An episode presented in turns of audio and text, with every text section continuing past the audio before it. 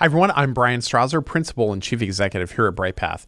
And in episode 217 of our Managing Uncertainty podcast, I want to try and answer this question Why do so many Chief Information Security Officers, or CISOs, have challenges speaking to the broader business and interacting at that executive level in their organization?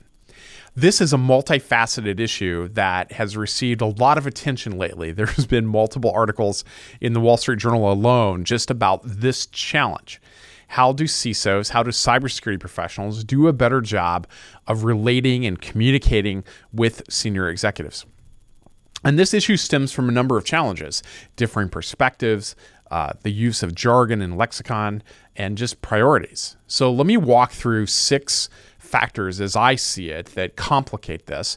And I think that this challenge applies just as much to uh, the other resilience domains, business continuity, crisis management, and crisis communications, than it does just to information security or cybersecurity.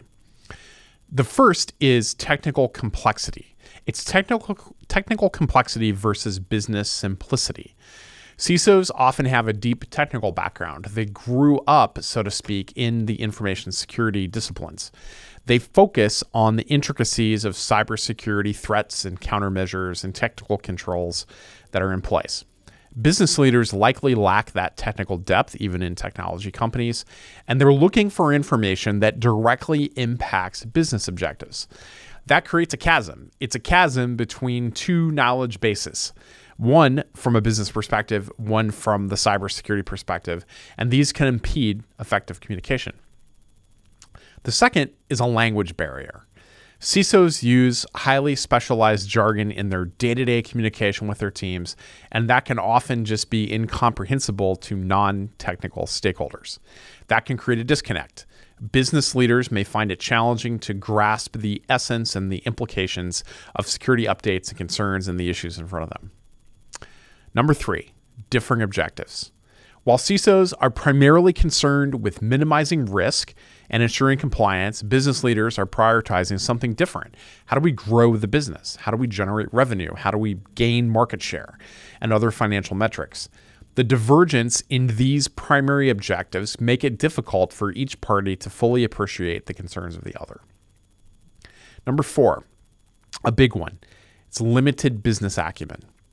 Some CISOs just do not have the business acumen to translate technical details into business impact and do it effectively. This makes it hard for them to convey the importance of security initiatives that will resonate with their board of directors and the C suite.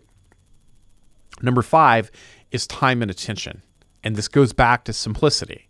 Business leaders are swamped with a set of competing priorities cybersecurity is often viewed to them as a cost center rather than as a value add. This leads to limited time and attention that gets placed for in depth discussions around security issues, and that further widens the communication gap.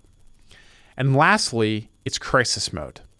Most CISOs are interacting with business leaders, unfortunately, under crisis conditions, like during a significant security breach or issue that they're working through. This leads to a heightened emotional, heightened state of of just emotional and business stakes that can really exasperate the existing communication challenges. So those are six challenges as I see them in this relationship. Now here's how to bridge the gap.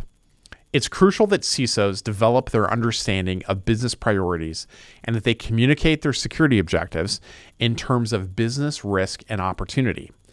Implementing a structured crisis communication strategy could be particularly beneficial so that when you're in crisis mode as well that you've got some of this nailed down in advance. But you want to make sure that your security goals are aligned to the business risk and the business outcomes that you're seeking to achieve.